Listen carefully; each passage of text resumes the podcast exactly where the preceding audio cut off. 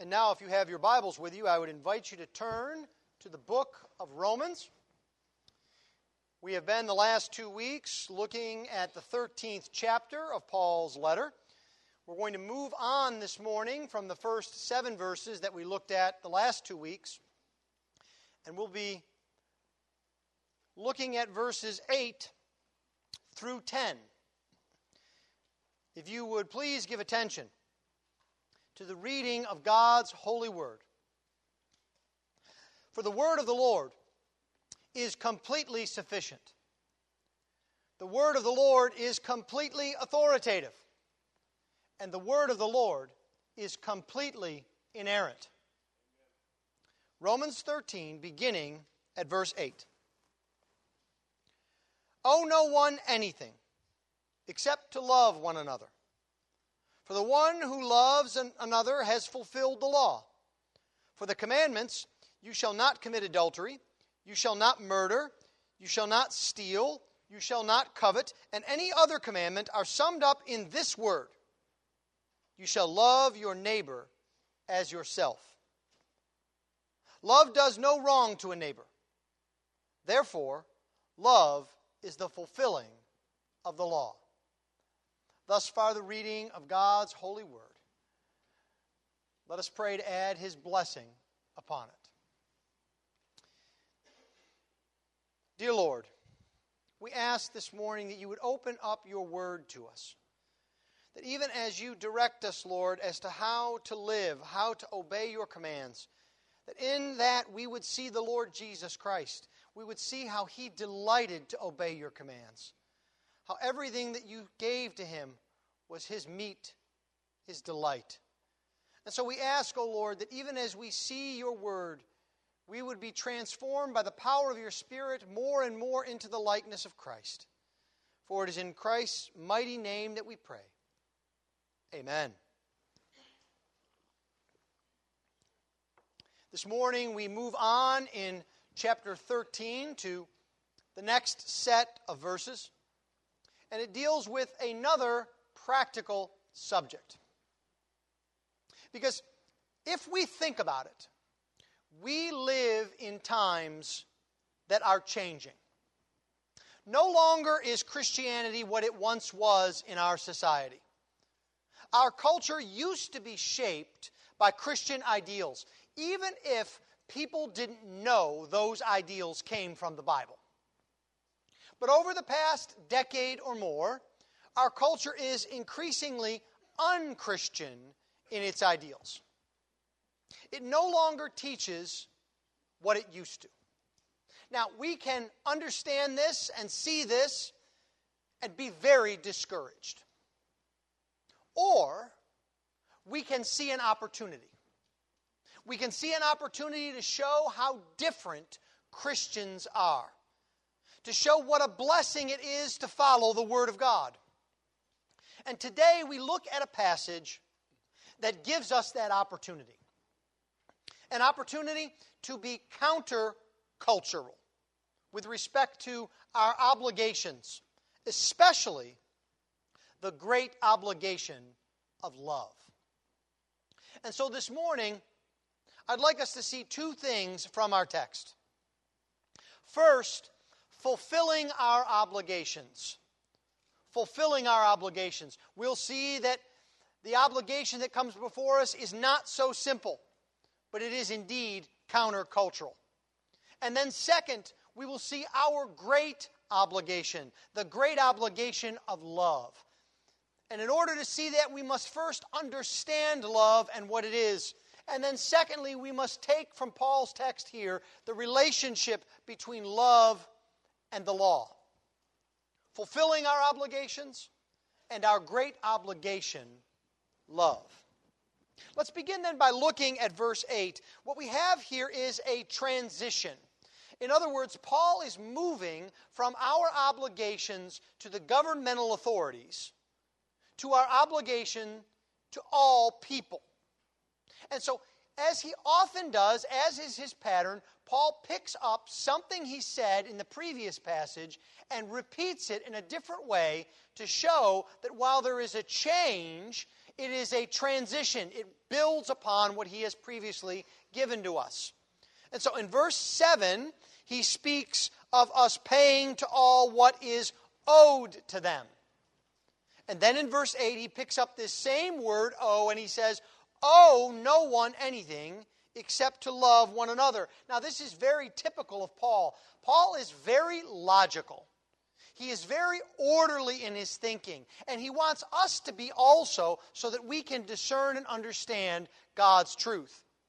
And so, what Paul is doing here is he is continuing to tell us the practical way to live in light of what Christ has done for us.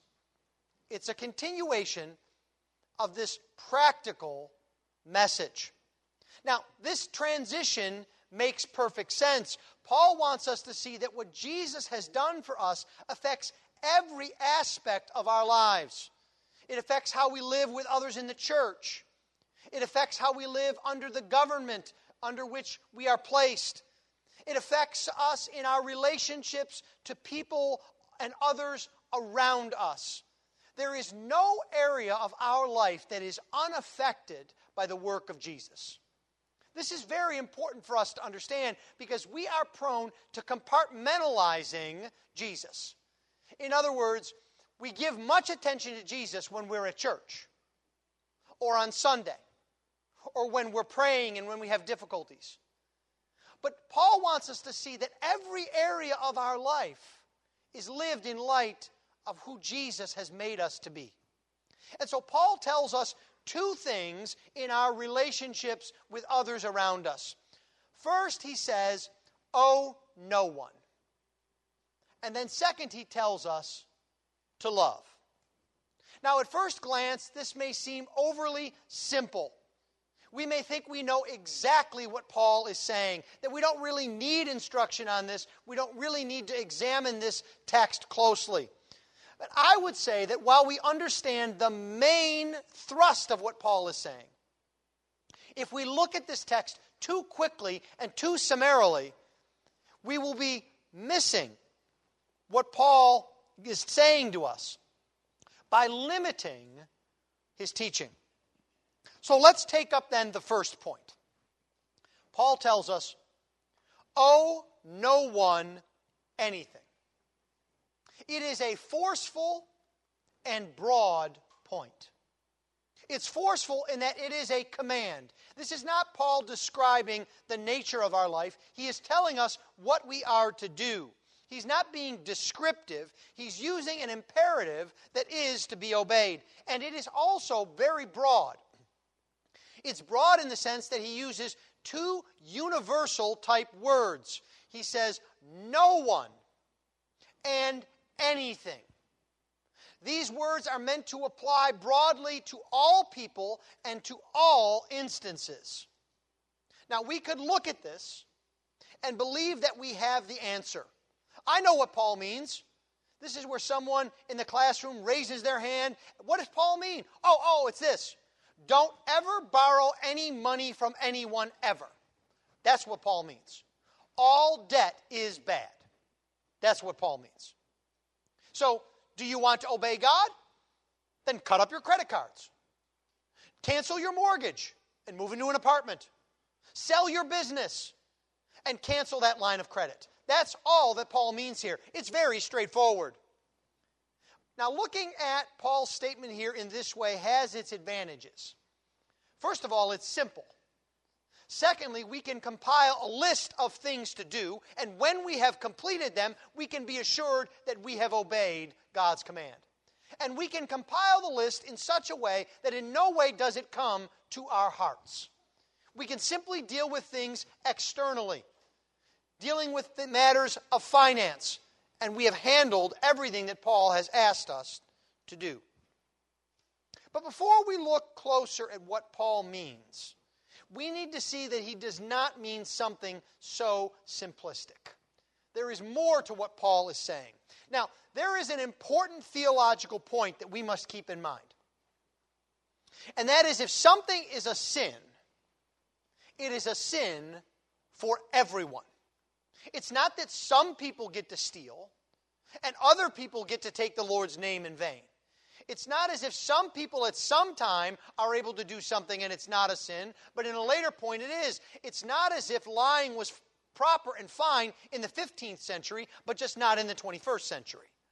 No, if something is a sin that the Bible declares that to us, it is universally a sin for all people at all time. So if Paul were saying, never borrow money from anyone at any time, that would apply to everyone. Now, there's a problem here. The problem is that the Bible talks about borrowing. Now, it talks about it in certain contexts and with certain parameters, but there is not a blanket prohibition in the Bible on borrowing. So, for example, in Exodus chapter 22, we read, If you lend money to any of my people with you who are poor, you shall not be like a money lender to him, and you shall not exact interest from him. So clearly, God is laying down principles for how we are to lend. Now, for someone to lend, someone else must what? Borrow. So, Exodus 22 does not say, never lend anyone anything because you're just causing them to sin by getting in debt. No, it says, if you're going to lend, this is how you need to do it. You need to think about the person's situation, think about who you are as a member of God's people, and in that context, you would lend. Psalm 37 has an interesting statement. It describes a man in glowing terms, a godly man, and it says that this godly man is ever lending generously, and his children become a blessing. Now, again, if all debt is bad at all times, how could someone be described as a blessing and good because he lends all the time generously? Now, lest you think that maybe this is just an Old Testament allowance. And when Jesus comes, he puts us back on the right path. Now, I would warn you that's a bad way to look at your Bible. The Old Testament and the New Testament are the same Word of God. But just to make it clear, Jesus says in Matthew chapter 5 Give to the one who begs from you, and do not refuse the one who would borrow from you. So Jesus is telling us that we are to lend if someone needs to borrow. And then again in Luke 6, he says, Love your enemies, do good, and lend, expecting nothing in return. Now, certainly there are limits to lending and borrowing. Usury or interest that is so high as to be criminal is forbidden. The Bible does warn against borrowing so that we are unable to repay and we become the slave of the lender. But the Bible does not say that all borrowing at all times is wrong. And so, even in the language that Paul gives to us here, it anticipates borrowing. What Paul is using here at the beginning of verse 8 is a present imperative command. That it is the present tense and it is a command he is giving. He refers to a present case of obligations. We might think of it this way let no debt remain outstanding. Or we might translate it this way don't continue owing, pay your debts. Now, this does not mean that Paul is giving you free rein to rack up as much debt as you want to. Right? He is concerned about us owing money.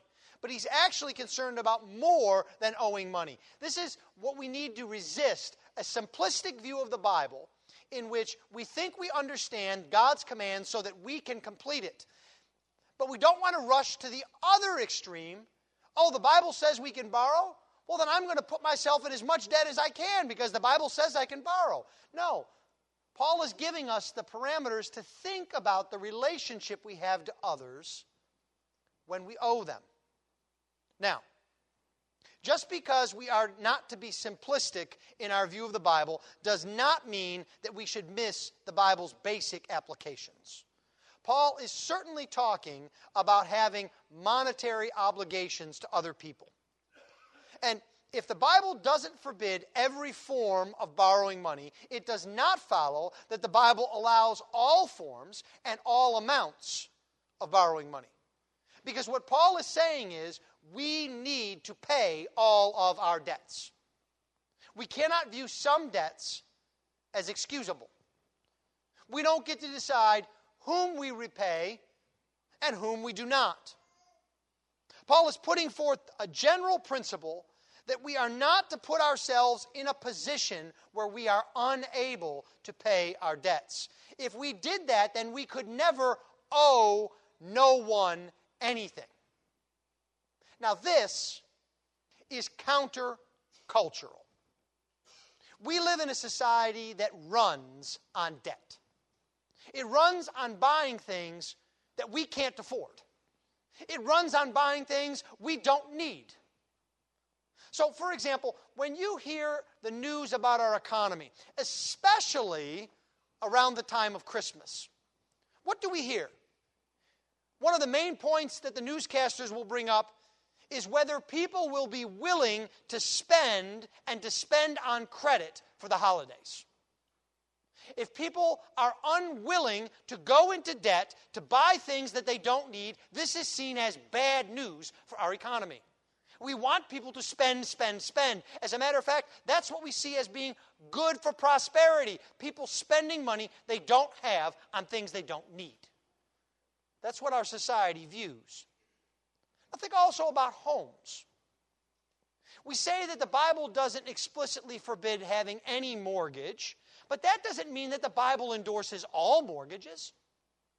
People buy homes well beyond their ability to repay. People even buy homes beyond their ability to furnish them. And they buy them on adjustable rate mortgages.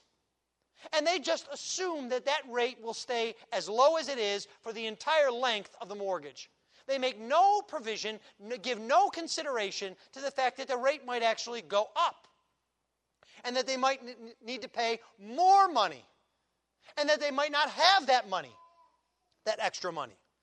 They leave themselves no margin for error. But there's something I think even worse than that. Lenders will lend money to borrowers that they know the borrower cannot repay. Many of you lived through the financial crisis a few years ago when people lost their homes. People had borrowed money and were surprised when they found out they could not pay the mortgage on their homes. And then there was a second surprise that they received. Most people thought about a mortgage as being linked to their home. And they thought, well, I can't pay this mortgage. I'll sell my house and then the mortgage will go away. Except for there were instances where people owed more on the mortgage than they could sell the home for. And they were shocked that the bank still wanted the money they borrowed. They thought the bank would just forgive that extra mortgage. And you see, this is what happens when we buy and live beyond our means. Now, why is this the case in our society? I think it's actually quite simple. We hate waiting for what we want. I've seen a great change in the way sellers sell things over my years. It used to be, now I'm going to date myself a bit here for the younger people. It used to be that when you bought a car, you went and you bought a car. And it was your car. You paid for it, and it was your car. It used to be that when you bought a computer program, you bought a program and you owned it. You paid once, it was yours. It used to be that when you bought clothing, you went out and you bought something and it was yours. If you wanted entertainment, you purchased something and it was yours.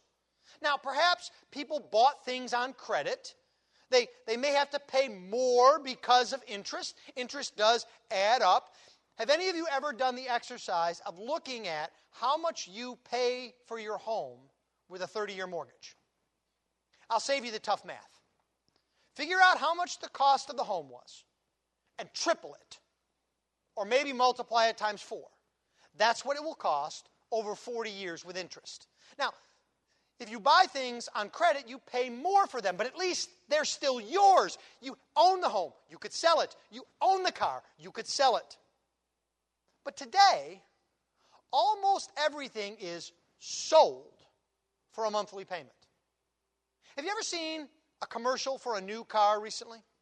It used to be when I was younger that they would tell you, buy this car. It's $19,999. And if you buy it this month, we'll knock $1,500 off the price. And you knew exactly how much the car cost. If you look at car commercials today, you have no idea how much the car costs. The, the most truthful ones will have in very small print, very quickly, that you could barely see the cost. What's big and upfront? $358 a month. $449 a month. And you know what they don't even tell you? They don't even tell you how many months. Now, again, when I was younger, it was very unusual to have a car loan that was longer than 36 months. 24 months, 36 months. And then it began to creep up 48 months, 60 months. Now I think one of the most common car loans is 72 months. That's six years. Some cars don't even work after six years. You'd still be paying for it. You see, this is how we buy things. You see it all the time. How do you purchase entertainment? It's a monthly cost, it's a fee. How do you purchase cars? It's a monthly payment. Clothing, they have subscriptions. Now, if you think we haven't gone insane in our society, I saw a new one last week. You can buy a subscription for toilet paper. I'm not kidding. You can look it up. You pay a monthly fee, and a company sends you a certain amount of toilet paper. Now, I'm going to tell you right now if it's something I'm going to buy and I want to own and know somebody's not going to take it away from me, I think it's toilet paper. I don't want to be indebted and have to lose that. It's the most ridiculous thing I have ever heard of in my life. And that's the extent that our society has gone to. Now, why has our society gone this way? How did someone think in a boardroom we could sell people monthly subscriptions to toiletries. What would cause someone to think that's a good idea? It's because we don't want to wait until we have something. We want it right away. So we go into debt for everything. This is so pervasive that we lose sight of our ability to repay what we owe. Many people don't have a budget, they don't even have any idea how much money is going out each month. If you were to ask them, can they afford a car? Can they afford a vacation? They will answer honestly, I have no idea. I don't know how much we spend. It's an epidemic in our society. Now, the good news is the Christian, Paul says, is to be different. Remember that this passage still comes under the heading that we saw many weeks ago in Romans 12 1 through 2. That is, that the Christian is not to be conformed to the world, but he is to be transformed by the power of the Spirit. And that is just as true with our finances and with our obligations as it is with every other area of our life. We uh, as Christians are to be satisfied in Jesus. We should not be constantly wanting. We should not constantly want to have more, to be unconcerned about what we have to pay. And as Christians, we should be known as people who keep our promises, people who pay what we owe.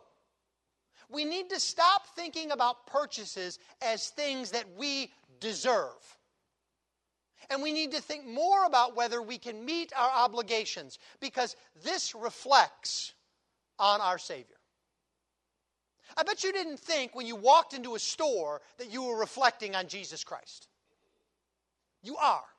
There is no moment of your life in which you are not a witness to the power and majesty of Jesus.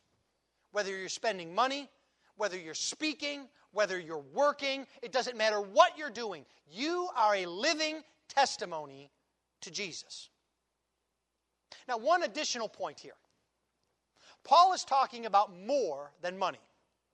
Now, obviously, he has money in mind, as we've been saying, but if we reduce verse 8 to just money, we miss the point and we limit God's command. Because look at what is missing in verse 8 it's the word money.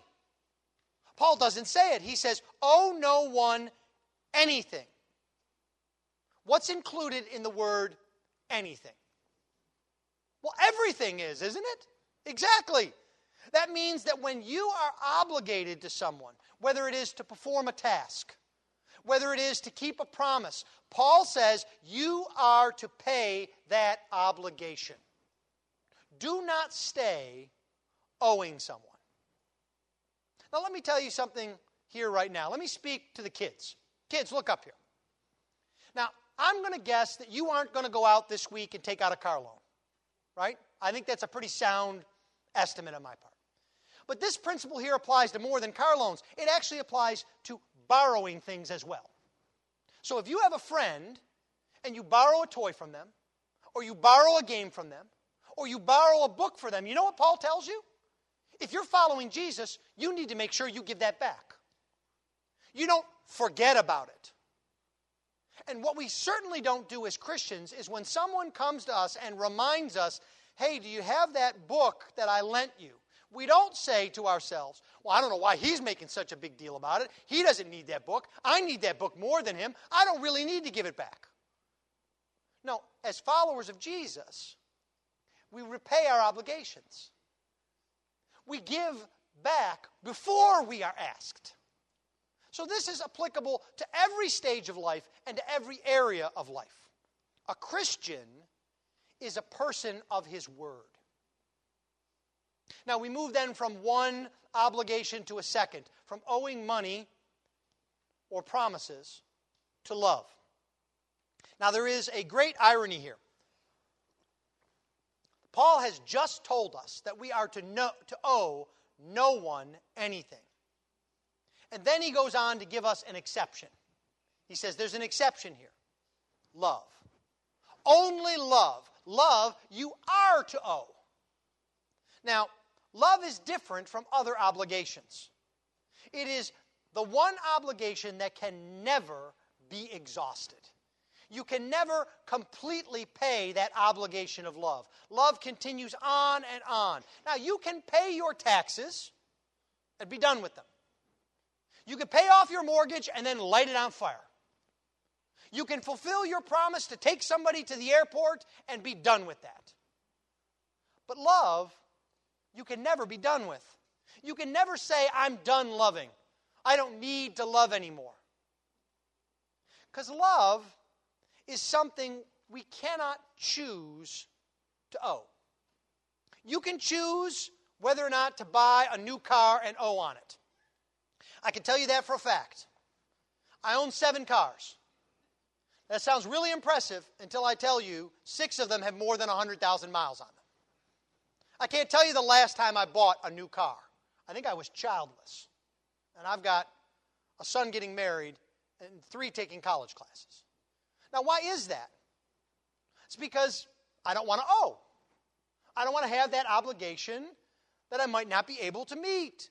That's my choice. Your choice might be different. Your budget might be different, but we can make those choices. You can take a vacation here or there depending upon your finances, but you can manipulate and manage your financial debt.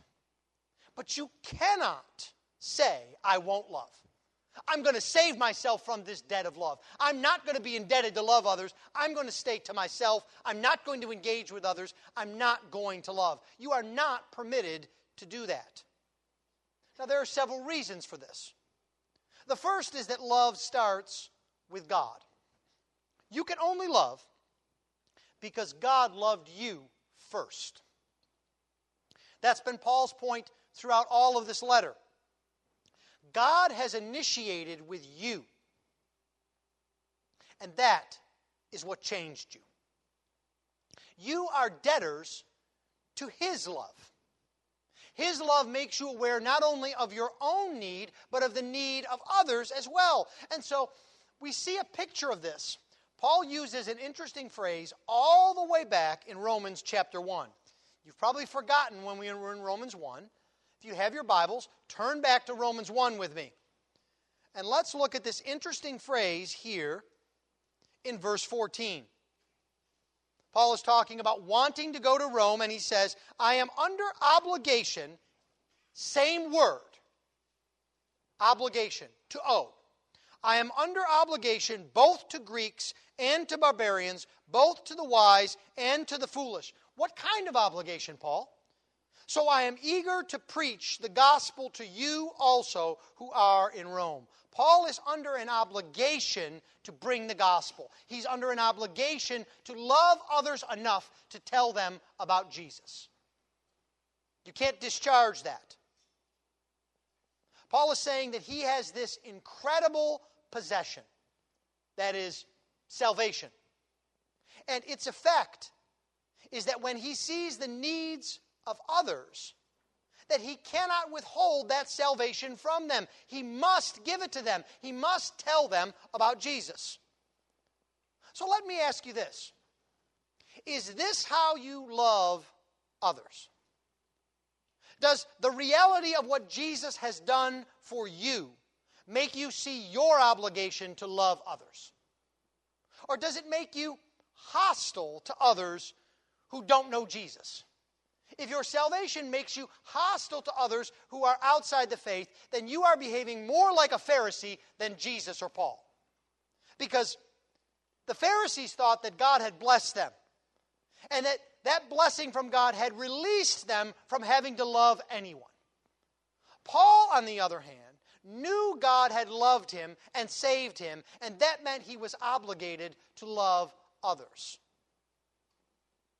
Secondly, love is a blessed debt. You don't want to see it cleared. Love is the one debt that the more you pay, the richer you get.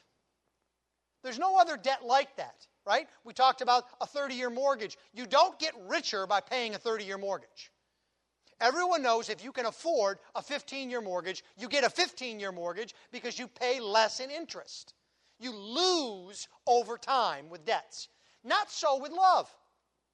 The more I love others, the more I share the gospel, the more I understand Jesus' love for me, the more love I have. Love is not a zero sum game. It's not as if I only have a certain amount of love and I have to divide it up amongst people. Love grows as it is given. The more I love, the more love I have. Now, think about it this way think about a family. Think about a family with three children, and they find out they're about to have a fourth child. Do the mother and father sit down around the dining room table and say, okay, we need to figure out how much love to take away from Susie and Bobby and Harry to give to Jamie? Does anybody do that?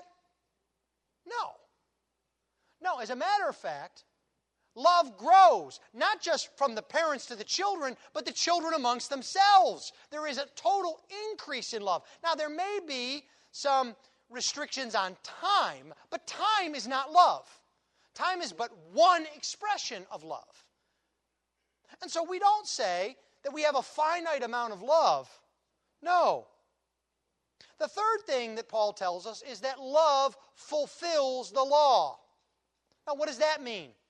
We know that we are indebted to God for His love. We know that love grows as it is given, but love also fulfills the law. It means that love is not just checking a box, it's not just going down through a list and accomplishing tasks. It is actually more than obeying the law. Paul could have said, Love is obeying the law, but that's not what he says. He says it is fulfilling the law. And the picture that you have in your mind is of the law as a cup. And love fills it up to the brim and overflowing. It goes beyond. It goes beyond what the law is even purposed to be.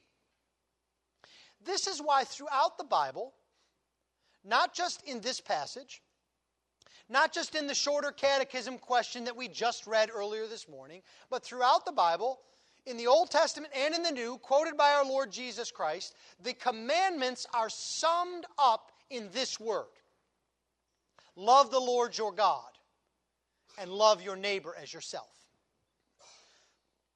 The Bible takes all of the Ten Commandments, which are but a summary of all of the laws of the Old Testament, which are just an abridgment of all of the expansions given in the New Testament, and it summarizes them all up in that one concept love. So, what then is the relationship between love and the law? Well, thankfully, Paul doesn't leave us to wonder. You remember how I told you that Paul is being very practical in these chapters 12 and 13. He wants you to understand how to live in Christ. Now, practicality can sometimes be hard. It's easy to understand, but hard to do. Pay your taxes is very practical. That doesn't mean we enjoy it. Do not take vengeance on others is very clear. It doesn't mean that we're glad for that command. Bless those who persecute you is perhaps the hardest of these. But in any event, Paul does not leave us wondering. He is very practical, very concrete. He gives us a specific application. Now, you may be saying to yourself, okay, Paul, I'm supposed to love my neighbor. But what does that mean? Or you might even say, I don't feel like loving my neighbor.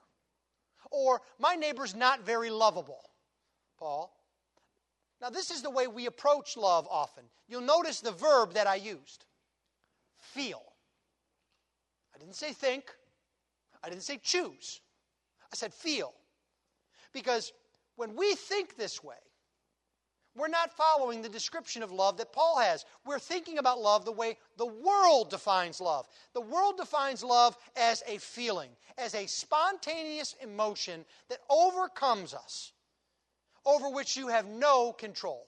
And yes, you are correct. If you are waiting for a spontaneous emotion to come over you, to cause you to love the neighbor that is a pain to you, you will be waiting a very long time. It's not about building an emotion, it's about a choice, it's about obedience. That's how Paul defines love. He defines love in a way that we don't expect. It almost seems wrong he says love is keeping God's commandments. Love fulfills the law in this way You shall not commit adultery, you shall not murder, you shall not steal, you shall not covet, and any other commandment. Now, can you imagine going home this afternoon and looking at your family deeply in their eyes and saying, Listen, I love you. I haven't cheated on you. I haven't stolen from you. I haven't murdered you. I even don't want the things that you have. Now, that just doesn't seem love like to us, does it? It doesn't seem like what love would be. But what we are looking for is something less concrete than what Paul is saying. We're looking for something more emotional, more touchy feely, something vaguer, something that we can manipulate something we can't be called accountable for. How do you make someone accountable for the amount of emotion they pour out on you? But you can hold them accountable for their actions. And so, what Paul is reminding us here is of something important that the law and love are not enemies, they are meant to be together. Obeying God's law is a sign of love. That is why Paul can say that the commandments that he lists are summed up in this word in verse 9 You shall love your neighbor as yourself. The law cannot be separated from love. If we try to do that, then we are headed for a disaster. The law tells us what to do, but it cannot give us the power to do it. That's why we need love. And love is the power of the law. But that's why we need the law, because the law is the framework for love to be shown. The law tells us, tells us what to do to display our love. Without the law, you have no idea what to do. You might think about it this way Have you ever been to a car wash? When you drive and you come up to a car wash and they direct you, what's in the car wash? there's those rails that you have to put the car tire on. Now, not everyone in my family is comfortable with a car wash. They don't like having to spot and find the rails. But there's a reason why the rails are there. Because what would happen if you went into the car wash and didn't put your car on the rails? It would be complete chaos, right? The car behind you might hit you, you might hit the car in front of you, you might go off to the side, you might even break out the side wall. There's a reason why the rails are there. But the rails themselves don't power you through the wash. There's, there has to be something else. There has to be a pulley, or if it's not automatic, you have to drive. But the rails are still important because they keep you in line. They let you know where you are to go. That's how the law functions. The law gives us the parameters for our love to be seen. It's not a replacement for, the, for love, it can't be had without love. but we need the law. The law and love go together. Sinclair Ferguson puts it this way we might think of them as in laws. We need them together. Now, in conclusion, Paul warns us this morning not to live in such a way that we are unable to meet our obligations. We must be aware that others are watching us.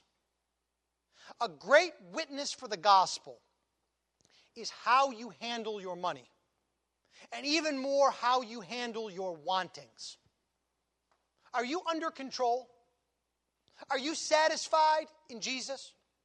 Or do you constantly need more? And yet, there is one wanting that you should never satisfy it is wanting to love others. You are called to love others. And in doing so, you will fulfill the law, Paul says. Love is to be practical, it is to do what God commands, it is not to wrong another. If you think about it, love is living for others like Jesus did. And isn't that what the Christian life is all about? Living more and more like Jesus? May God give us the grace to grow more and more into the image of our Lord Jesus Christ. Let's pray.